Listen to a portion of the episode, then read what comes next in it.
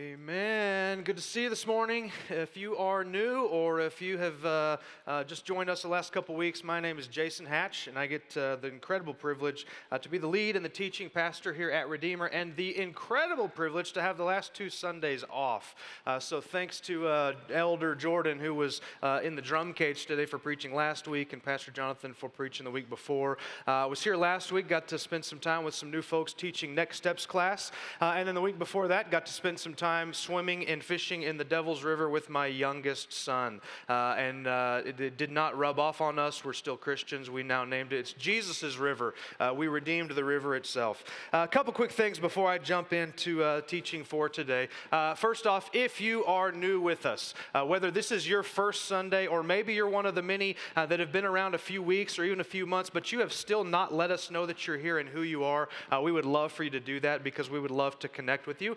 so if that's you, you can text Connect uh, to the number here on the screen. We'll send you a digital Connect form. Uh, or if that's you, on your way out, swing by the tent and just let someone know uh, from the Connections team there under the tent uh, that you're new, and we will uh, connect with you that way. We'd love to get to know you a bit, answer any questions, and really let you know of some ways that this might be a home for you. and next, really, it's, it's kind of this announcement is aimed at everyone, but especially to covenant partners in the room. So if you're covenant partners, say amen really excitedly. All right, take three. Have y'all heard that? Everybody say, take three. If you didn't, you didn't read your emails, okay? You got an email. We're pushing this out the last couple weeks. We're trying to do a big uh, effort, mainly uh, for Redeemer kids this summer, where we would love for you to consider to take three of the Sundays this summer uh, and serve somewhere, but specifically consider serving in Redeemer kids. We have a lot of kids, praise the Lord, uh, for young generation hearing about Jesus, uh, but also during the summer, we have a lot of people traveling, obviously, people in and out, so we need uh, all hands on deck. Uh, so you should have got that email. If you're not, I believe you're going to get a text message uh, sometime this afternoon with a link where you can go look for available Sundays to sign up um, because we need you, the church needs you, the kids need you, uh, and would love for you to find a place to serve. So take three. Sound good? That's probably somebody that has already served before and they realize that we need help and would love for everybody to jump in. And everybody said, Amen. All right. Uh, we started, uh, uh Pastor Jordan um, started last week our summer series uh, that's going to carry us all the way through the summer. It's called Christianity uh, 101. Uh, and really, what we want to do this, I have two main goals for this. And really, honestly, a big thanks to Jordan for opening that up and just teaching on what does it mean for us to be made in the image of God, just as humans, to bear this unbelievable, infinite um, worth because we bear God's image. Um, but the, the, goal for this is um, uh, twofold. Number one, we want to just be unbelievably clear about the basic uh, tenets of the Christian faith and make Christianity incredibly accessible to someone who is not a Christian, uh, who is curious. Uh, and so, like, oftentimes uh, the church can use um, theological words, which are very important, but not necessarily define them and speak in somewhat of a Christianese where it's really hard for new people or curious people um, to understand what's going on. So we want to just take some of the core tenets, the basic elements of Christianity, and just teach on them throughout the summer. So, what that means for you, if you uh, are not new or curious, is that you need to really, and I I say this pastorally, uh, to consider uh, yourself as a witness or a missionary and invite someone in. Uh, invite someone to come with you. Um, I think this should be of the top priority for Christians is to allow the Lord to use our lives to reach people with the hope of the gospel. Um, so think about that, pray about that, who you might invite to come with you uh, and to come here, um, just about Christianity. The second thing is even if you're bought in, you're Christian, uh, sometimes we can um, kind of assume terms and assume that we know and we have defined maybe things. So uh, I, I, realize it's easy to be around church, around Christianity, and to hear terms often and even use them often, but not really know the depths of them. And to be honest, none of us know the full depths of any of them. True? Like there's even the most basic things uh, I realized this week. Uh, it's just like they're, they're, they're, we can't plumb the depths of them. So I pray and I hope and I actually know um, that it will be fruitful for you. So the topic for today, drum roll please, you, everyone's favorite topic, both yours and mine sin. Everybody loves to talk about sin, so if you're brand new, you're like, God, I should have started next week. Uh, no, you shouldn't have, because sin is unbelievably important to understand. Uh, and I honestly think that this sermon is going to be way more uh, encouraging to you uh, because of, of Jesus and what Jesus does uh, to and for sin than you might realize. Uh, but to understand sin is an unbelievably important thing. without it, you can't understand mercy, you cannot understand grace, you cannot feel the, the, the beauty of redemption and the beauty of forgiveness. None of that has any weight or beauty and does not make any sense unless we first understand sin. That's one of the first reasons that it's important for us to understand. Uh, a second reason uh, is because to understand sin, what it is, and how it works, uh, will help you just understand what on earth is going on in the world.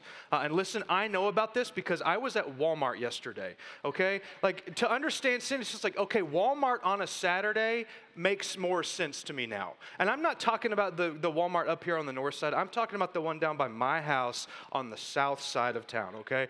Uh, and half of me, it's like, okay, I understand the brokenness of man, but half of me, I walk in, you know, with my camouflage crocs, I'm like, I found my people.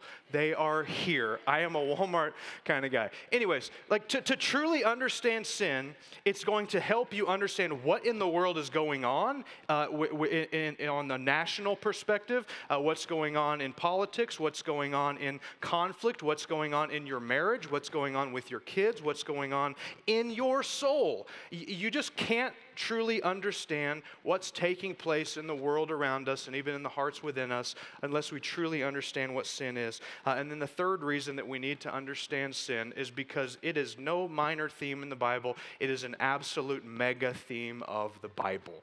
Okay? There's two different ways to look at the Bible, the, the Word of God. Uh, one, and this is how a lot of people treat it, just as, you know, small snippets and small stories here and there, mini narratives um, that tell a story and just kind of give us some, uh, some helpful ways to live our lives and tips for cer- certain circumstances. And uh, here's the mini narrative of David and Goliath, and we read that and think the Bible's about us, and like, oh, I am David, and this is my giant, and I shall go forth and slay that giant, right?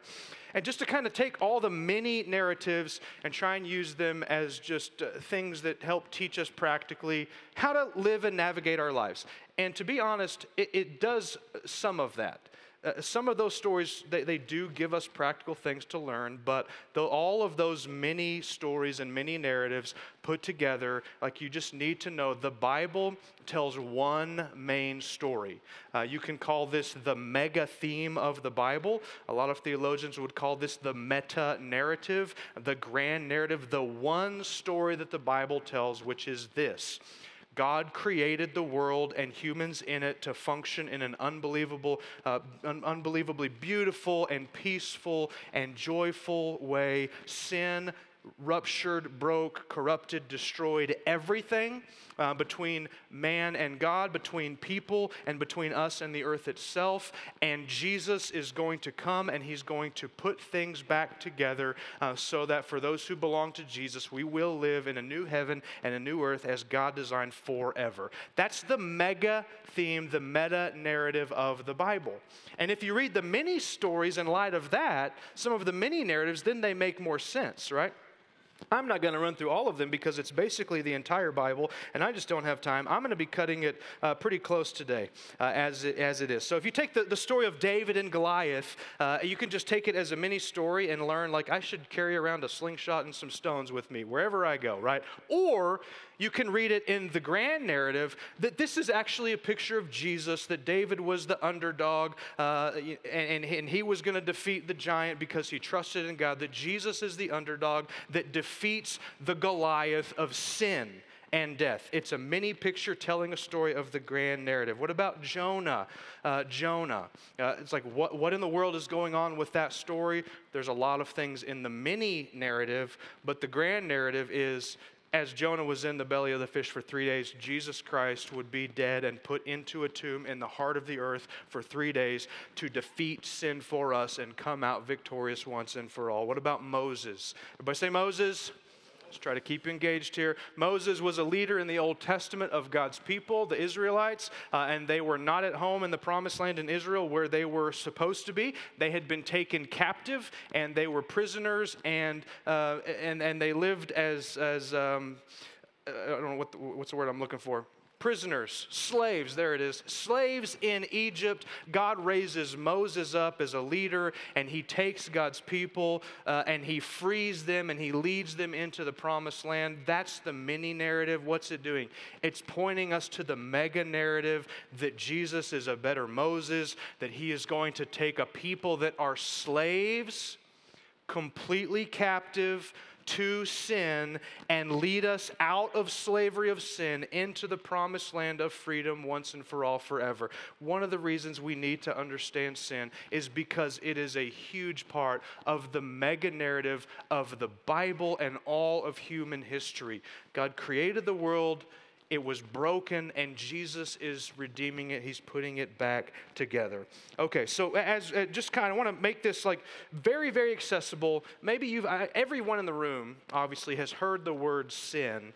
Um, it's actually a little more challenging to define uh, sin um, because there are so many different words, uh, both Hebrew and Greek, um, that are all translated into the one English word sin okay? So I'm going to do my best to uh, try to define just what is sin because we need to understand it because it's a mega theme of the Bible. It affects your heart, your life, every relationship that we have.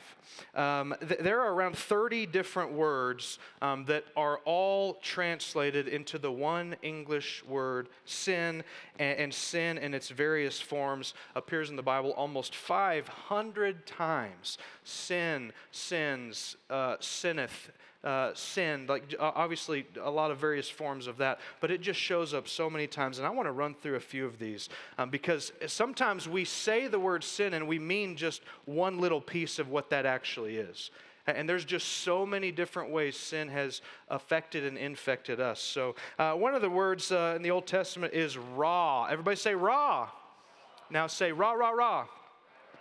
I'm just kidding.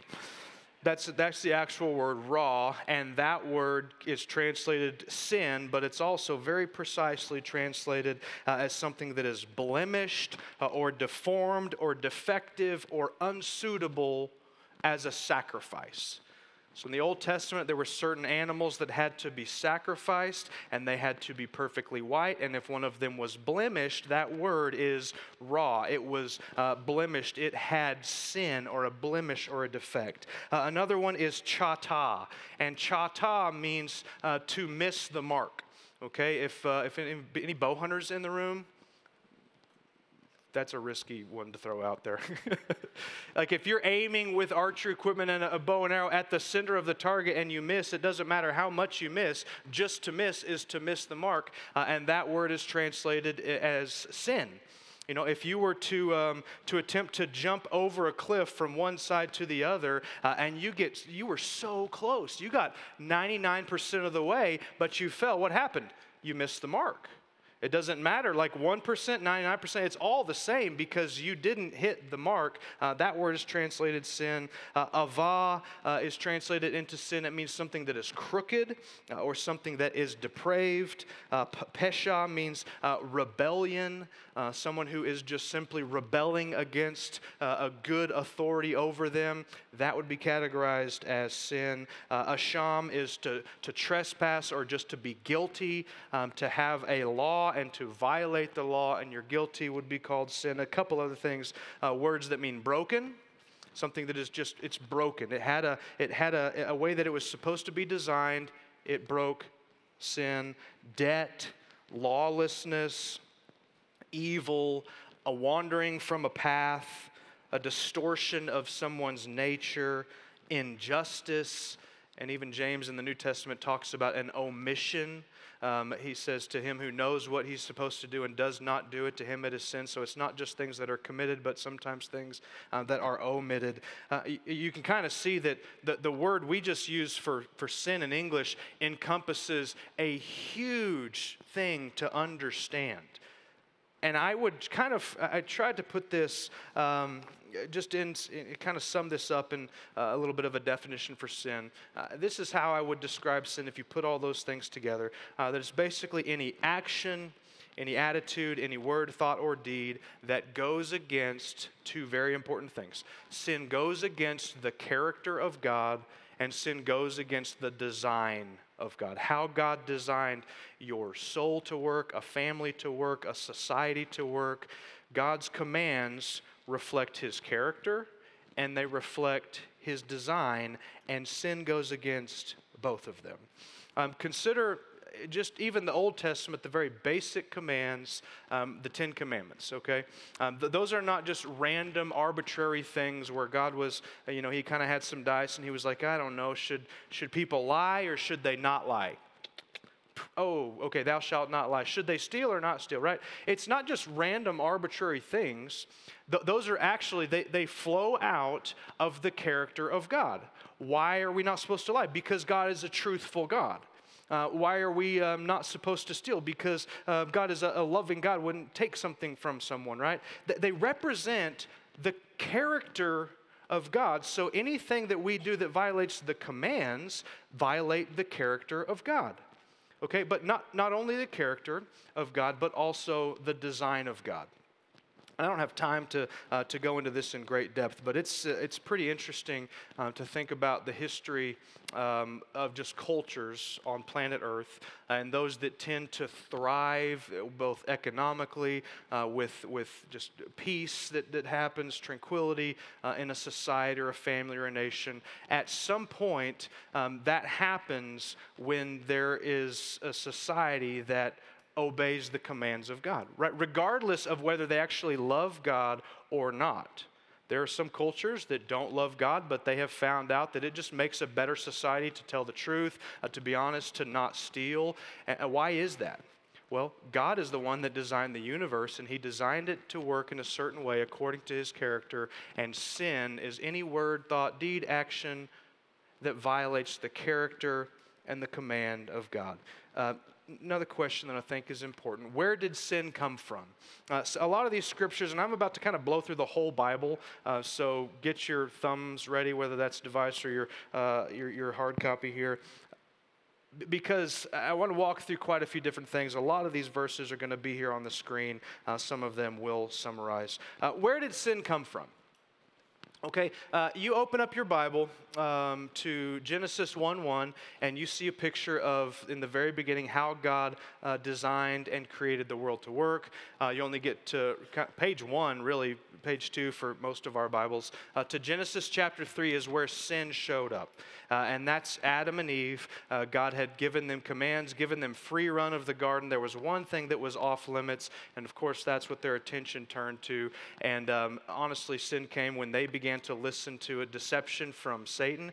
Uh, Satan took what God said and he twisted it as he will with you and as he will with I. God said something, and Satan said, Did God really say? Don't take of the tree. And then he kind of sows this seed of doubt in Adam and Eve's heart that God didn't love them, didn't want their best, that He was actually trying to um, keep them from becoming like Him. And boom, that's when you have the first sin that Adam and Eve decided no, we don't want to obey God, we want to be God. Okay? That's where sin began. Uh, but the next chapter, actually, chapter 4 in Genesis, is where sin actually uh, shows up for the first time in word. It's not, the word sin is not mentioned in Genesis 3, but the action most definitely is that broke everything. Uh, but then in Genesis 4 7, God's speaking to Cain, and he basically says that sin is crouching at the door waiting for you. Okay, so where did sin come from? It entered into humanity, the human race, through the rebellion in Genesis 3 of Adam and Eve. And then it spread like a disease to everyone that they have had their offspring since then. Okay? That's where sin came from. What is at the root of sin? Okay, if you if you trace sin down, and this is so important for you to understand where sin came from, because if you if you're a sinner and you are, just like me. Like to, to find, like, where is the root? Where is the beginning? Where does that spring up from? Because if we can't get that right, uh, we, can't, we can't deal with the sin or the problems the sin causes. So, what is the root? Uh, and Martin Luther said it, and I've, I've said this so many times. I love this phrase because I think it's accurate and helpful. Um, he said that uh, pride is the sin that is pregnant with every other sin. Okay, so the root of sin is pride. Um, don't tell my wife this, but I was outside uh, at our house a while ago, and there was a gigantic spider, uh, and I did what you're supposed to do with gigantic spiders, which is what? Stomp it. No lie. I stomped it. Thousands of almost just t- the tiny. Has anybody ever experienced this? The tiniest of little spiders just went everywhere. It's like, I don't know if that was the right decision. Now I got a lot of problems on my hands. Don't tell my wife. It didn't happen in the house. Praise the Lord like that, that, like pride. Uh, the, the, all, uh, everything that we described and everything that you could name sin it, it's, it's birth out of what we saw in genesis 3 that i don't need god i don't have to answer to god i'll set myself up as my own god and then every sort and form and fashion of sin comes from that. What is the root? Um, the root of sin is pride and rebellion in the human heart against god. I want to read uh, something that Pastor Keller, who, if you don't know him, he was a, a pastor and a theologian and church planter in New York City, uh, just went to be with Jesus a couple weeks ago. Uh, he says this, and I'm going to read two pretty lengthy quotes. Uh, obviously, I wouldn't have put them in here if I didn't think they were incredibly helpful, so hang with me. Uh, I, I do think these are very helpful. Keller says this He says, If you want to understand your own behavior, why you do certain things you do, why you don't do things that you don't do, then you must understand that all sin against God is grounded in a refusal to believe that God is more dedicated to our good and more aware of what that is than we are. We distrust God because we assume He's not truly for us and that if we give Him complete control, that we will be miserable. Adam and Eve did not say, hey, let's be evil, let's ruin our lives and everyone else's too. No, rather, they thought, uh, we just want to be happy, but his commands, they don't look like they will give us the things that we need to thrive, and we'll have to take things into our own hands. We can't trust him. I think that is a, a very true, accurate, and helpful statement about what, like, what is at the basis of all our sin it's a distrust of God and a pride and rebellion against Him. This next quote that I want to read uh, is from someone named Lewis Smedes, and he wrote an incredibly helpful uh, article um, that is somewhat artistic, but it kind of takes this theological uh, idea of pride and arrogance and sin and puts it into hopefully a message that every one of us can jive with. We can see ourselves in this in some point. He says this. Smedes says, pride in the religious sense, it's the arrogant refusal to let God be God, and it's to, grabs, to grab God's status for oneself. In the vivid language of the Bible, he says pride is puffing up yourself in God's face. Pride is turning down God's invitation to join in the dance of life as creatures in his garden and wishing instead to be the creator, to be independent, to be reliant on no one for resources. Never does pride pray for strength. Never does it ask for grace. Never does it plead for mercy or give thanks to God. Pride is the grand illusion, the fantasy of fantasies. It's the cosmic put on. He goes on to say this. He says, The fantasy that we, and we all do this, the fantasy that we can make it as little gods, it leaves us empty at the center once we decide that we have to make it on our own, then we're attacked by the little demons of fear and anxiety. Those two things mark our culture right now. Uh, if you have done much study just on sociology in the United States, there is an unprecedented growth in anxiety from all ages, especially 20 somethings and down. Why is that? it has something to do with sin and rebellion that if we reject God's authority and set ourselves up as little gods, we can't do that. The human heart then is filled with fear and anxiety. He says, We're worried that we can't keep our balance as long as we carry no more inside our empty heart than what we can put there. We suspect that we lack the power to become what our pride makes us think that we are, and so we learn to swagger, we learn to bluff, to use symbols to cover up our fears that we lack substance, We force other people to act as buttresses against the shaky ego that pride created by emptying our soul of God. And in the words of God's love song, we become arrogant. That is at the root of sin. Every other sin comes at some point from a rejection of God's authority, of not trusting His wisdom and His goodness, and that's present in all of us. So, the sin that entered the, the human race that you and I are all deeply affected by, uh, this has affected and infected everything, everyone, everywhere. There's not a marriage that's not marked by sin. There's not a soul that's not been marred by sin. There's not a relationship. Everything we do has been marked and marred by this uh, sin that entered into the human race through the rebellion of Adam and Eve and then has been passed on to all of us. Um, if you think about it, uh, well, let me go back and read. I think you've got on the screen here Romans 5:12. Is that on there? Romans 5:12. This just kind of explains in the New Testament what happened way back in the garden. Therefore, just as sin came into the world through one man, that's Adam, and death through sin, and so death has spread to all. It says for all have sinned. Everybody say, "Thank you, Adam." That's what happened. If you think about it in terms of a computer, a computer has different programs and it's designed to function in a certain way until it gets a virus. Okay, when it gets a virus, that virus corrupts things. It affects everything. It, it taints everything, uh, and then all of a sudden you see glitches start to uh, start to happen and things start to delete, and just the, the computer doesn't work like it should. Uh, humanity has been uh, infiltrated by a virus uh, that has got down to the very core of our hearts and has affected absolutely everything. That's what has taken place. So the next question that's just uh, that's it's begged of us is who does this affect? Um, I, I, I, had struggle with uh, I had I had struggle with my grammar. That's ironic. Uh, I uh, I struggled with some grammar because I wanted to say like, okay, so who is a sinner, or who are sinners, or who's are, and I just like forgive my grammar, but here's the question not just like who does this affect, but who is a sinner? And the answer is please get it right. Everyone except.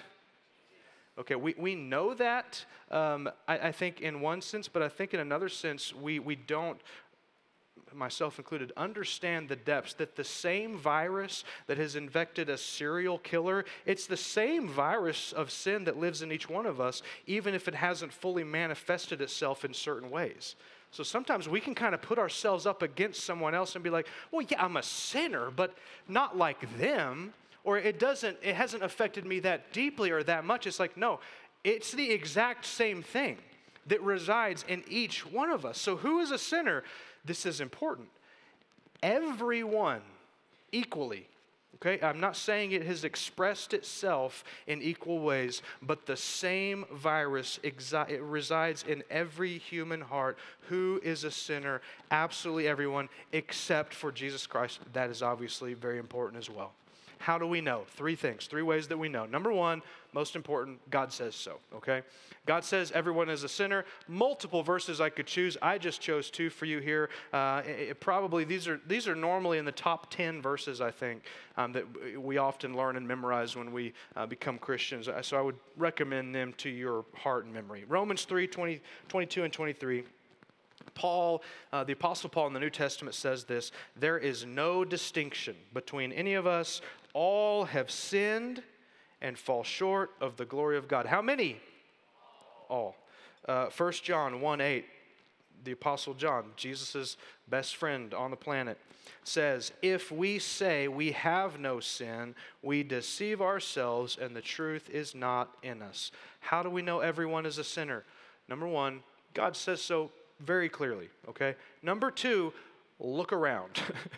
if you is everyone a sinful is everyone broken and sinful uh, look around or go to Walmart on a Saturday, once again. Like, l- seriously, look around. It's, it's just like, it's not hard to think something has gone drastically wrong. This isn't how the world is supposed to work. This isn't supposed to happen. This suffering isn't supposed to happen. Uh, this natural disaster isn't supposed to happen. This abuse isn't supposed to happen. What's so ironic is that an atheist that would reject the idea that there is a God and therefore reject the idea that there is a being out there that can tell us what's right and what's wrong and, and just like reject all standards, they still have an internal standard when they see sin. They're like, that's not right. Uh, kids should not be abused. Rape should not happen. Why is that? Because without a standard, you can't have any opinions on that. So you just look around and the, like the, the, the, moral code to an extent of God and his character, it's, it's imprinted on the heart of every human where you look around, you're like, that's not supposed to happen. That's not how it's supposed to be.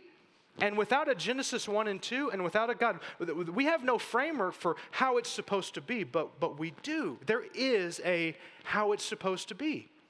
Ecclesiastes would call this uh, the idea that God has put eternity in our hearts, uh, that He's written, uh, Romans 1, that He's written His law on our hearts, that we know deep down there is a way it's supposed to be. And this is not it. This one is broken. And if you're really honest, and I would encourage you to be that, especially with this, if you're really honest and you look inside of your own heart, you recognize uh, that we're way more broken, way more sinful, way more rebellious than we would like to let on. Uh, we cannot even keep the standards ourselves that we want other people to keep. All right? God says that we're broken. If you just look around and you're honest, uh, something is broken. And number three, uh, if you want to see that uh, everyone is broken, especially ourselves, we, are sinners, uh, we need to compare ourselves, okay? But be careful uh, because we need to compare ourselves to the right thing or the right person. Oftentimes we compare, and rarely is comparison helpful. Like, rarely, because most of the time we compare ourselves to the wrong things. Like, I'm really not that bad. Really? Who are you comparing yourself to? Uh, Jeffrey Dahmer. You know, it's like, well, of course you don't feel as bad. You're comparing yourself to the wrong thing. And this is what, this is what humans do because it makes us feel better. We look for the, the, the worst example, like, well, I'm better than them. Okay? That's just, I think that's a bad way to go about it. What we should do is compare ourselves, and this is, this is, this is important, this is hard. Compare yourself to Jesus. Okay? And if you get out of that comparison feeling like you're sinless, like something has gone drastically wrong okay? Yeah, uh, Isaiah. Um, who probably let's let, he was a he was a prophet uh, that wrote a, a, huge book of the Old Testament, 66 chapters, uh, just a, a, mega book in the Old Testament, and he was a prophet that got to already speak for God. What an unbelievable calling and opportunity. Okay, um, so let's just take some creative license and say maybe he thought about uh, you know all the other people around and that he was better than them and maybe uh, he just kind of compared himself to other sinners in the kingdom and uh, you know maybe he didn't he didn't feel the weight of his own sin. But there was a moment in isaiah chapter 6 many of you know this says in the year that king uzziah died i isaiah saw the lord. That's jesus okay? This is 700 years before he infiltrates humanity in Bethlehem. Jesus, as the king of the universe who has existed forever, he shows up and Isaiah sees him, and this, this it's just unbelievably dramatic picture where uh, the train of his robe filled the temple. There were these crazy creatures that were created for nothing but to fly around and declare the holiness of Jesus. He says, I saw the seraphim. Uh, they were all crying, Holy, holy, holy. He got a picture of Jesus that we, we, we desperately need. Like to, to see Jesus is somehow in all of his glory and all of his splendor and his holiness, his, his, his sinlessness, if you will. And his response was so many of you know this Woe is me, because I am undone. I am a man of unclean lips. Like he was overwhelmed with, I am a sinner. I'm worse than I thought. I was comparing myself to the wrong thing. See, it's so important that we think about and maintain the holiness of Christ because the holiness of Christ helps us actually to see the need and the depth of the brokenness that we have. You got to be careful what you compare yourself to. So, how do we know we're a sinner? God says so. Look around, everything's broken. And if you compare yourself to Jesus, we should say, okay, that is not me. I am not like him. We're not in the same category. If you read through his life in the Gospels, you would come out saying that he is he's different. I'm sinful, okay? Who is affected everyone. Where does sin live? We already talked about this, but it's worth hammering out. Sin lives down at the deepest part of your heart. Jesus said so. He says this Matthew 18 or sorry, Matthew 15 verse 18. He's talking about sin. He says, well, where does it come from? He says, uh, what comes out of the mouth that we can call sin, gossip, slander, lying, whatever it might be, what comes out of the mouth, it actually came from the heart. It proceeds from the heart. And this defiles a person, for out of the heart come evil thoughts, murder, adultery, sexual immorality, theft, false witness, slander. So, where is the problem of sin? It's way down in our hearts. So, unless the solution gets all the way down in there, it's just going to keep cropping up in other places. Like, if, if gossip is just a speech problem, we can fix that. We can change our speech. But then the sin is still in there, it's going to pop up somewhere else. Have any of you ever attempted to mow over a mesquite tree? It doesn't work, okay? That's the only tree, right, that thrives out here that you just can't kill. It's like everything else that just dies for no reason. But the mesquite tree, like the, the roots are so deep, if you mow over it, it comes back with an absolute vengeance. You know, what used to be one stem is now a hundred stems and it's everywhere. That's sin if you try to deal with it on the surface level. Like, no, the root's way down deeper, and unless you deal with the root, it's going to continue to hurt your relationships, to damage your marriage, to hurt your soul, to affect everything around you. Why? Because Jesus says what we recognize as sin has come from the deepest place of our being, the heart. Why is that important? because that's what the gospel does. It gets all the way past the actions and past the manifestations down into the place where sin resides, where destruction comes from, and it deals with it there. I've got to move very quickly, but uh, you know, I think all of this obviously leads us to the last question.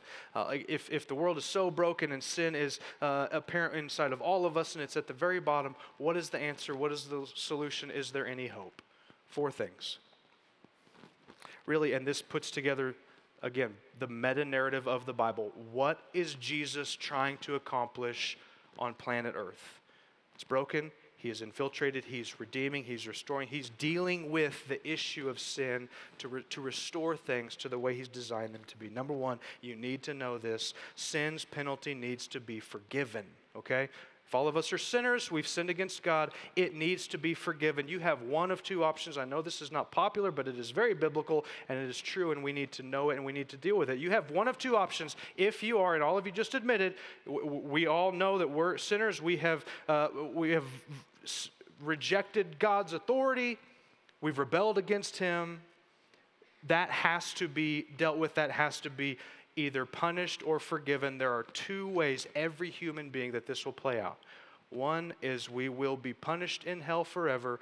Two, Jesus was punished on the cross in our place and we're forgiven. That's it. Okay? According to the Bible, that's it.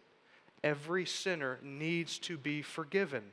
Good news. Romans 6:23 says this, uh, for the wages of sin or wages are obviously what we have earned the, the wages of sin, if you sin, this is what we've earned. The wages of sin is death.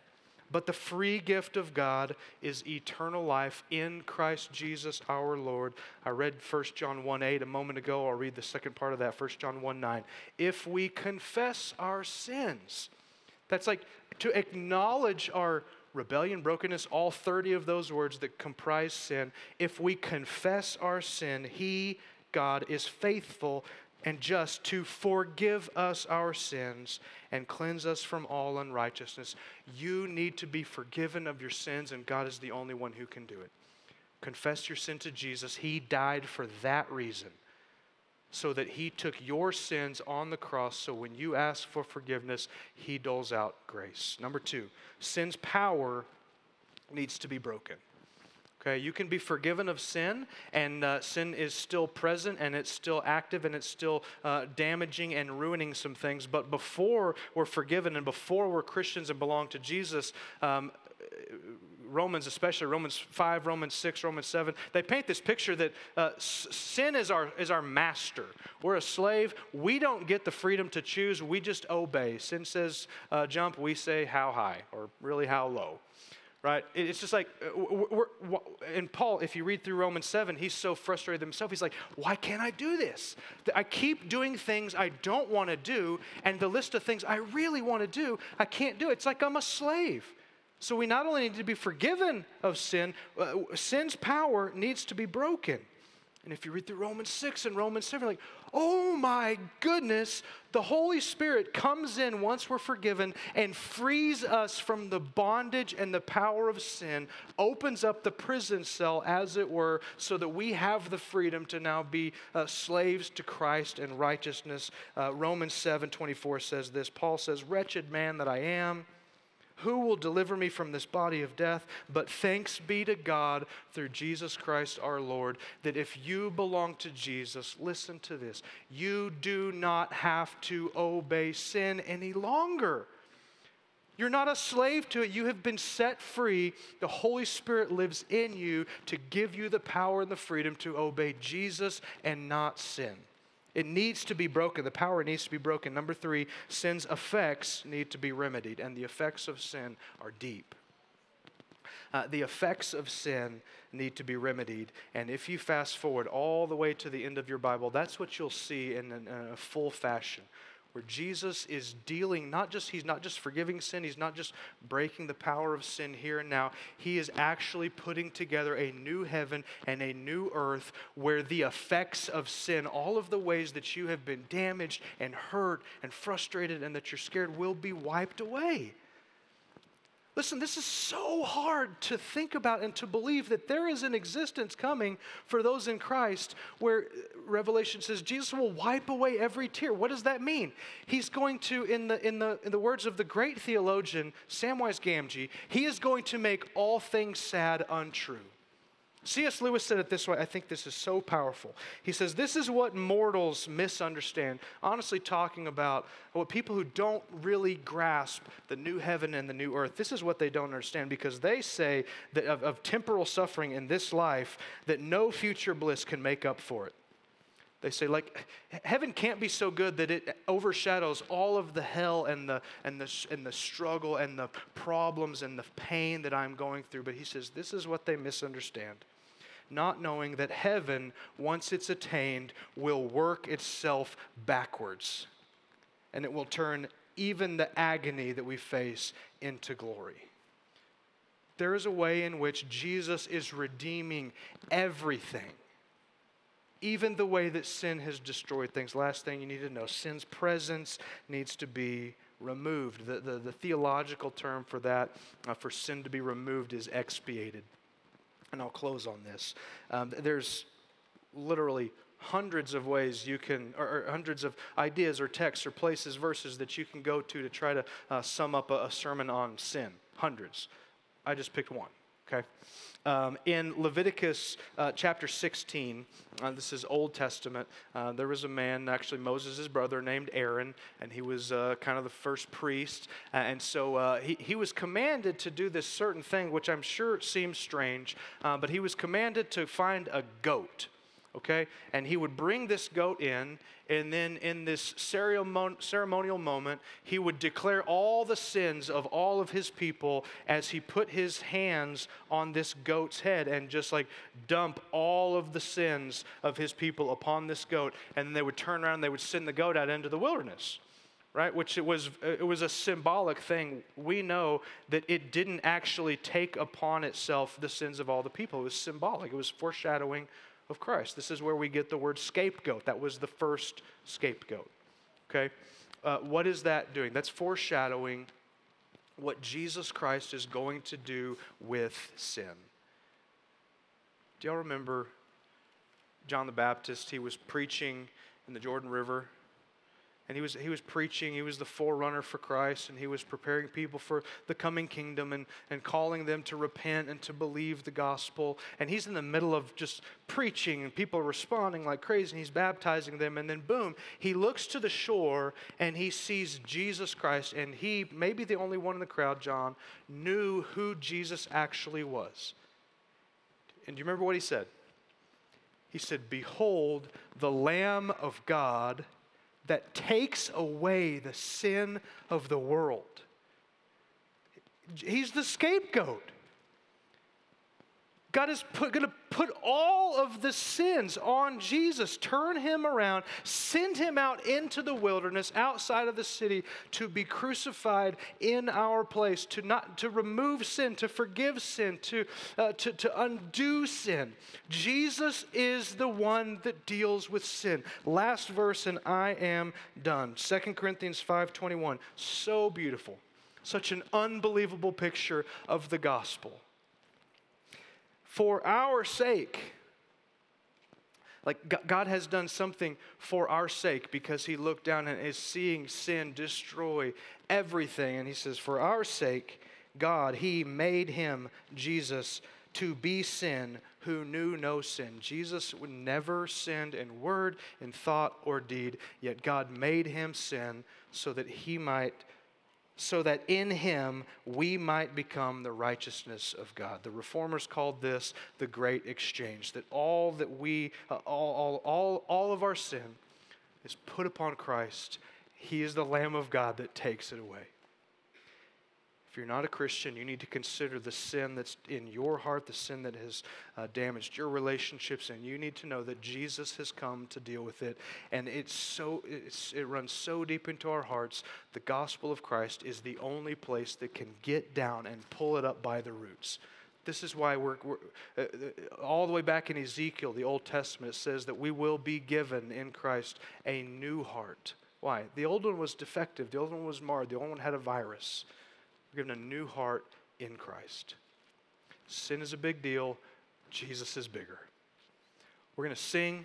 I'm going to invite you in a few moments to respond. If you're a Christian, we've got some praising of God to do for forgiveness, for breaking uh, uh, sin's chains, giving us freedom, for providing a place for us that we will be forever without the presence of sin.